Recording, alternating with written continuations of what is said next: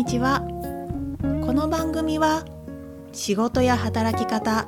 時には生き方について私ミキが自身の経験談を交えてお話ししています。私は15年以上建築士として働いてきました。たくさんの失敗をして自信もなくなり自分が嫌になることもありました。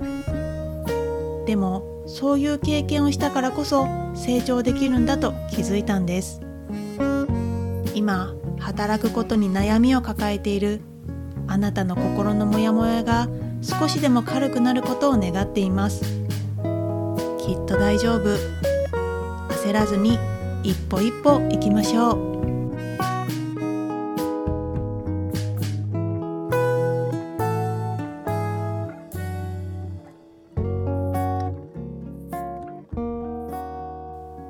ましてこんにちは。今日もこのポッドキャストを聞いていただき本当にありがとうございます。リスナーの皆さんのおかげで私もこうしてポッドキャストを届けようという励みになっています。本当にありがとうございます。今日はですね本題に入る前に、えー、プレゼント企画がありますのでご紹介させてください、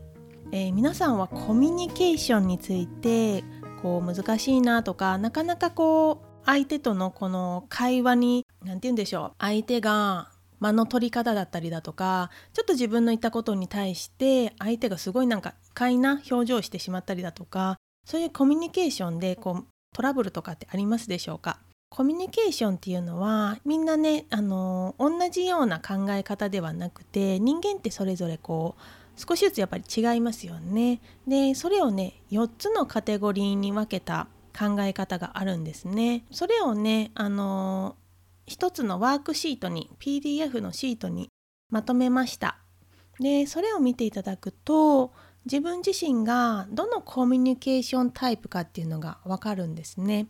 でもちろんその4つに分けた1つだけに自分が当てはまるっていう場合もありますしあの2つのタイプの、まあ、中間ぐらいかなっていうのもあるんですけれども自分がどのコミュニケーションタイプかっていうのを知ると相手と会話をする時にあ自分はこうちょっと強く言い過ぎてしまうところがあるから、まあ、ちょっとそこは抑えようとか、まあ、逆もありますよね。相手がこういうコミュニケーションタイプだなって思った時にあじゃあこういう言い方をしようとかっていうふうにこちら側もあのー、まあそれ相手に合わせて言い方をちょっと変えてみるっていうことをするだけで、まあ、コミュニケーションってねこう円滑になっていくものなんですね。でその PDF のシートを、え無料でプレゼントさせていただいてます。え私のですねインスタグラムのプロフィール欄の、え URL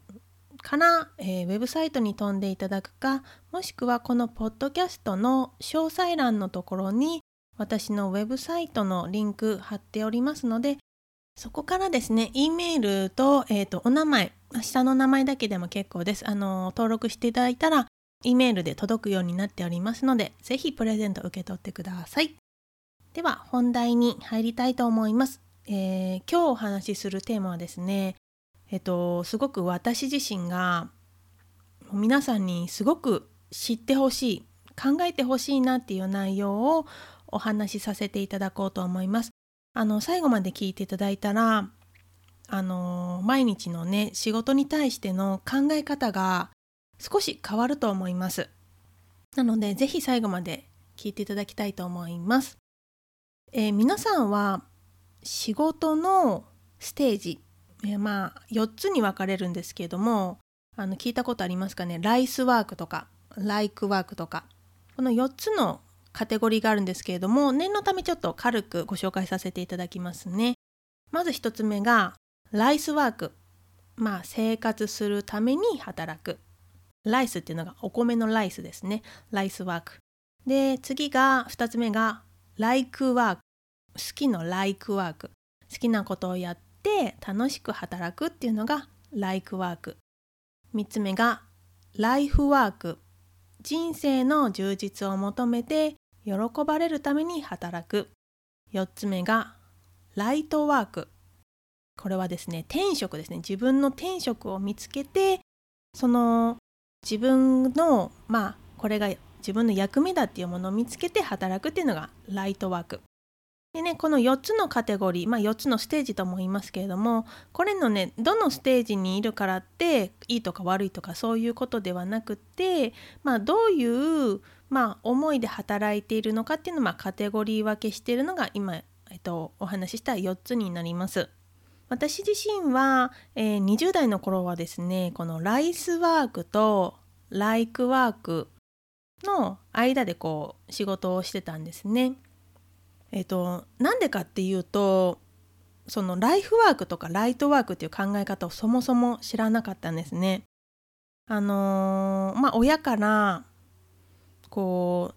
うなんで仕事をするのかってなんで大人になったら働かなきゃいけないのかっていうことをあんまり具体的にこう教えてもらった記憶がなくて多分ね日常会話でなんかそんな話をしてたのかもしれないんですけど私の記憶には全然残ってなくて なんかもう漠然と、まあ、大人になったら、まあ、働くものなんだなみたいななんかそんな感じで成長してきたんですね。で就職活動で何の仕事をするかっていう風になった時もまあ親からは、まあ、景気の悪い業界はやめなさい今この業界景気悪いからやめた方がいいんじゃないみたいなこうやっぱりこうお給料を得れる安定した職業っていうのを勧められました。で別にねこれは別に私の親を責める必要もなくて私もそんな風には全然思ってないんですね。でやっぱりねあの時代背景も関係あるのかなと思っていて、まあ、私の親世代っていうと、まあ、60代70代っていう風になると思うんですけれども私自身が今30代後半なのでなのでもしねもう少し若い方聞いていただいたらえっ、と今親御さんが50代とかかもしれないんですけれどもまあ私の場合のその親が60代70代ぐらいなんですけどのところでいくとその当時ってその親がまあバリバリに働いていたあの世代の頃ってあのとにかく物を売るっていうのがまあ一番メインだったんですよね。あの今に比べればやっぱり物のバリエーションが少なかったのであの機能的にいいものスペックのいいものを作って売るっていうのがまあベースにあったのでまあそういう売れるっていうところまあ今でももちろん売らなきゃいけない売らないとビジネスにならないっていうのはあるんですけども何か売るっていうことに対してすごく特化した時代だったと思うんですね。だからその景気が悪いところはやめなさいとかやっぱり安定してお給料が得られるところを勧められたっていうだから私もそのそのお給料を得るのは安定した生活をするためとかっていうところのもうそういうのがこう刷り込まれていたですね。で、まあ、それにプラスして、まあ、私自身は大学であのありがたいことに、まあ、あの物を作ることだとかデザインっていうものに興味があったのであのそういったものを学ばせてもらう過程で建築に出会って、まあ、建築の世界に入って、まあ、それがあの好きなことなので、えー、まあライクワークっていうのが少し入った状態でライスワークとライクワークっていうところであの20代は働いてきましたでもこの生活するためだけとか自分が好きなことをやるっていうことだけでは私自身はその、まあ、働いていくと、まあ、いろんな問題とか、まあ、壁みたいなものが出てくると思うんですけどそれを乗り越えれなかったんですね。でなんで乗り越えれなかったのかっていうとそんなに嫌な思いまでしてなんで働かなきゃいけないんだっていうふうに思ったんです。まあ、正直、まあ、日本という国に生まれ育って生活していてで私自身もありがたいことに恵まれた、まあ、環境の中で生きてきたので、まあ、正直飢え死にするほどの環境ではないんですね。たとえ私が働かなかったとしてもまあ、誰かがこうやっぱり生活するためにまあ補助してくれるような環境にいるし好きなことをやって楽しく働くっていうそのライクワークのとこも目の前にすごく嫌な壁が出てきた時に全然楽しくない全然やりたくないってなった時にこのライクワークっていうその気持ちもやっぱりそれだけでは、まあ、壁を乗り越える、まあ、原動力にはならなかったんですね。でそう思った時に私は壁が乗り越えれなくて一度こう仕事を辞めてるんですね。まあ、そうは言ってもまああのね大人なので何もせずに家でずっといるっていうわけにもいかないのでひとまずまああの全然あの自分がこれまでやってきた建築の仕事ではないあの仕事をひとまずさせていただいてたんですね。で、まあ、そういうことをしながらですねあのなんで人は働くんだろうなんで自分は働くんだろうっていうことをすごく考えたんですね。でそこで当時ねまだ私このライフワークとかライトワークっていう言葉とかまあもちろんライスワークライクワークっていう考え方ももちろん知らなかったんですけれども自分が何で働くかっていうのを考えた時に、まあ、自分のためだけではなく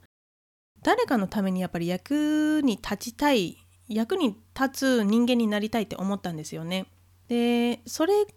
を思えることによってすごく自分の中からこうパワーが出てくるというか原動力になったんですよね。その誰かのために役に立ちたいっていうとなんかすごく聞こえはいいんですけど結局は自分に戻ってくるんですよね。誰かのために役に立つ仕事をしてそれでまあありがとうとか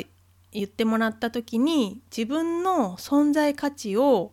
そこで自分が見いだせるんですね。だから結局はま自分自身のためっていうのはもちろんあります。あの誰かのためって言いながら自分のためでももちろんあるんですでもねそれってすごく大切だと思うんですよねあの自分のためだけではやっぱり限界があるそこを、まあ、誰かのためっていうふうに私自身は思えるようになったので、まあ、それができてからはすごくじゃあ自分はなぜ働くのかっていう時にあのそうそう自分は誰かのために立って自分の存在を認めてもらう自分自身が認めるっていうのをしたいから私は働くんだっていうふうに強く思えるようになったんです。でそういうのが持てることによって目の前に嫌な壁乗り越えなきゃいけないけどすごく自分がこう逃げたくなるような壁が出てきた時もそれがあるからそのなぜ働くかっていうのがあるから乗り越えよう乗り越えれる乗り越えようとするパワーが出てくるっていう風になりました。一番最初にも言いましたけどもそのライスワークライクワークライフワークライトワークのどのカテゴリーにいるからいいとか悪いとかではもちろんないですそれはもう個人個人のあのことなので別にあのどのステージに行きましょうって私が共有するものではもちろんないんですけれども私自身はその今はライフワークっていうところにいてあのすごく働くことに対して前向きになってます。もう一つ私がライライトワークっていうの最後に4つ目のライトワークっていうところにはまだ自分自身はそこまで達していないと思うんですね。自分の転職っていうのは正直まだわからないです。でも今こうして皆さんにあの働くっていうことはどういうことかっていうふうにお届けすることがすごく私の中でパッションになることすごく気持ちが強い気持ちがあるので、まあ、そこがもしかしたら私のライトワークにつながるものかなと思って今、あのー、こういうふうに発信させていただいてます。でこの何のために働くかっていうのを明確にするためには自分がどういう人間でありたいかっていうのを考えるのがまず大切だと思うんですね。自分がどういう人と関わっていきたいかどういう、まあ、環境に身を置きたいかとかどういうことをしていきたいのかっていうそれを人生を通してどうしていくかっていうのを決める人生のコンセプトっていうものをまず見つけてもらってそのためにまあそれを成し遂げるために働くっていうことを通じてそこからこう人生のコンセプトをこう成し遂げていくためにあのまあ、仕事をこう見つけていくっていうことになると思うんですね。でこの人生のコンセプトっていうのはあのなかなかこう一人でね考えてても見つからないんです。うん、なんか頭の中であれかなこれかなって考えててもうーんって感じでなんかこうしっくりこないなとかやっぱりね人間って思い込みがあるんですよね。思い込みがあったりだとか、まあ、自分のこう育ってきた環境だとかそういったところで、まあ、潜在意識ってあのご存知の方いるかもしれないですけどこう自分の頭の中のその考えている部分ではないもっと深い深いところでこうブロックがかかってたりっていうこともあってなかなか一人ではこの人生のコンセプトを見つけるのって難しいです。えっと、私はですね、えー、そういった方に向けて、えっと、1対1でオンライン上でお話をさせていただいてその2人で会話をしていく中でこう自分の思い込みだとかブロックなどを見つけてもらって気づきを得て人生のコンセプトを見つけていくっていうお手伝いをさせていただいてます。これは、えー、私のさっきあのご紹介したあのウェブサイトのところからですね、えーと、お申し込みができますので是非ですねこうなぜ働くのかっていうところにピンときていない方は是非あの申し込みしていただいてあの私とこう対話ですね会話をさせていただいた中でその人生のコンセプトを見つけてもらってじゃあ何のために働くかっていうのを一緒に、あのー、考えていきたいなと思います。ぜひですねお話しさせていただきたいなと思いますただただ平凡に毎日仕事と向き合うっていう生き方となんで働くかっていうのを明確にするっていうのはすごくこの人生の充実度っていうのが変わっていくんですね。あの私結構言ってますけども人生って本当にあっという間に終わっていくんですよね。でそこのまあ人生っていう中でどのくらいこう濃厚な生き方をしていくかっていうのは